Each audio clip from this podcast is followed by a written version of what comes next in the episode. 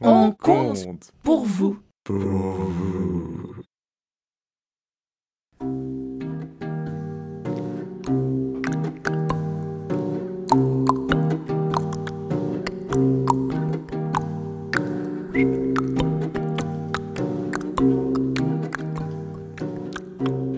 À ce moment-là, la nuit était tombée. Il faisait sombre, mais il voyait clair.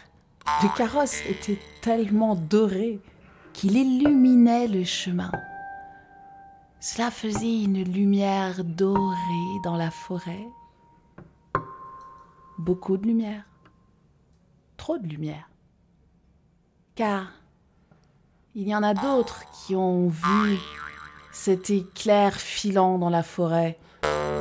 C'est la troupe des brigands et ils leur sont tombés dessus à bras raccourcis.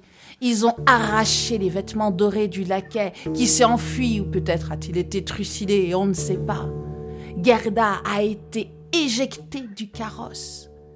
Et là, une femme aux bras gros comme des cuisses de taureau, avec une petite moustache, une petite barbe, des seins énormes et un couteau immense dans la main, a dit ah, Mais c'est de la chair fraîche, un petit agneau tout tendre, nourri de lait et de miel. Mmh, on va se régaler.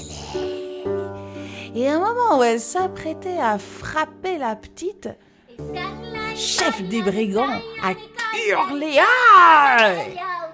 Elle venait de se faire mordre.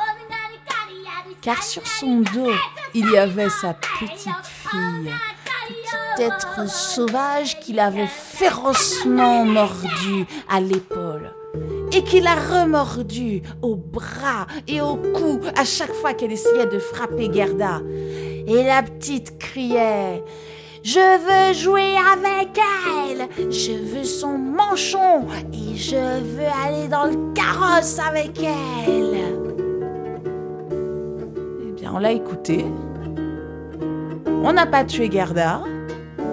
Et on les a installés toutes les deux dans le carrosse doré. En direction du château des brigands. L'équipage est arrivé dans un bâtiment sombre, des pierres en ruine. Des chiens énormes gardaient l'endroit. Ils n'aboyaient pas, ils n'en avaient pas le droit. Gerda a été emmenée dans la chambre de la petite brigande, qui lui a présenté toutes ces bêtes, ces animaux.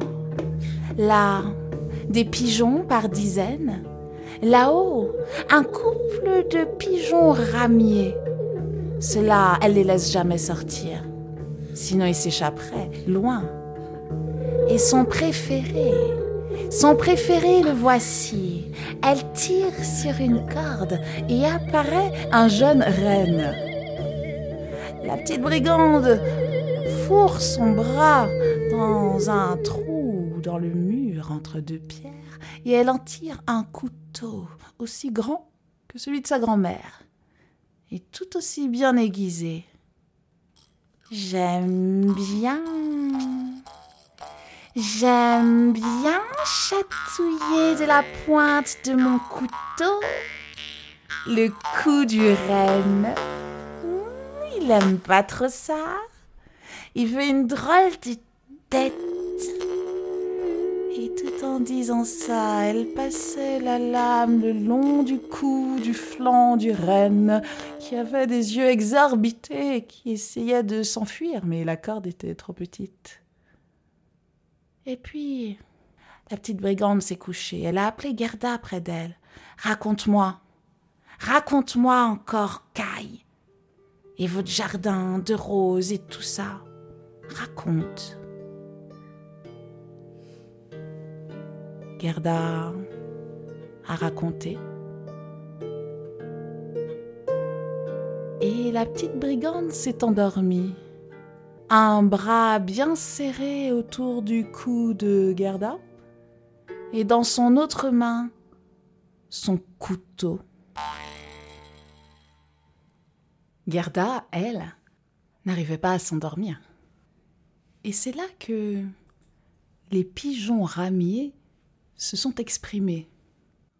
Cours, cours On a vu Kai. Il était dans le traîneau de la Reine des Neiges. Et juste à côté, une petite poule blanche tirait son traîneau à lui. Quand elle s'est tournée vers la forêt, elle a soupiré et tout a givré. On s'en souvient bien. Mais ils allaient où? a demandé Gerda. Sûrement dans le nord, au palais de la Reine des Neiges. Il y a plein de neige et de glace là-bas. Demande aux reines. Alors Qu'en dis-tu, le reine? Oh, oh, la Laponie? Oh oui, je connais. C'est là que je suis née, que j'ai grandi, que j'ai bondi dans la neige. C'est trop bien la Laponie. Et oui, c'est là que la Reine des Neiges a son palais d'été.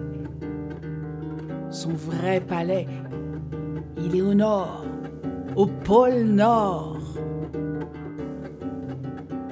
Gerda était tellement excitée de joie qu'elle a commencé à s'agiter et la petite brigande a dit Arrête de bouger, sinon je te plante mon couteau. Le lendemain matin, Gerda lui a raconté ce que les pigeons lui avaient dit, ce que le renne avait dit.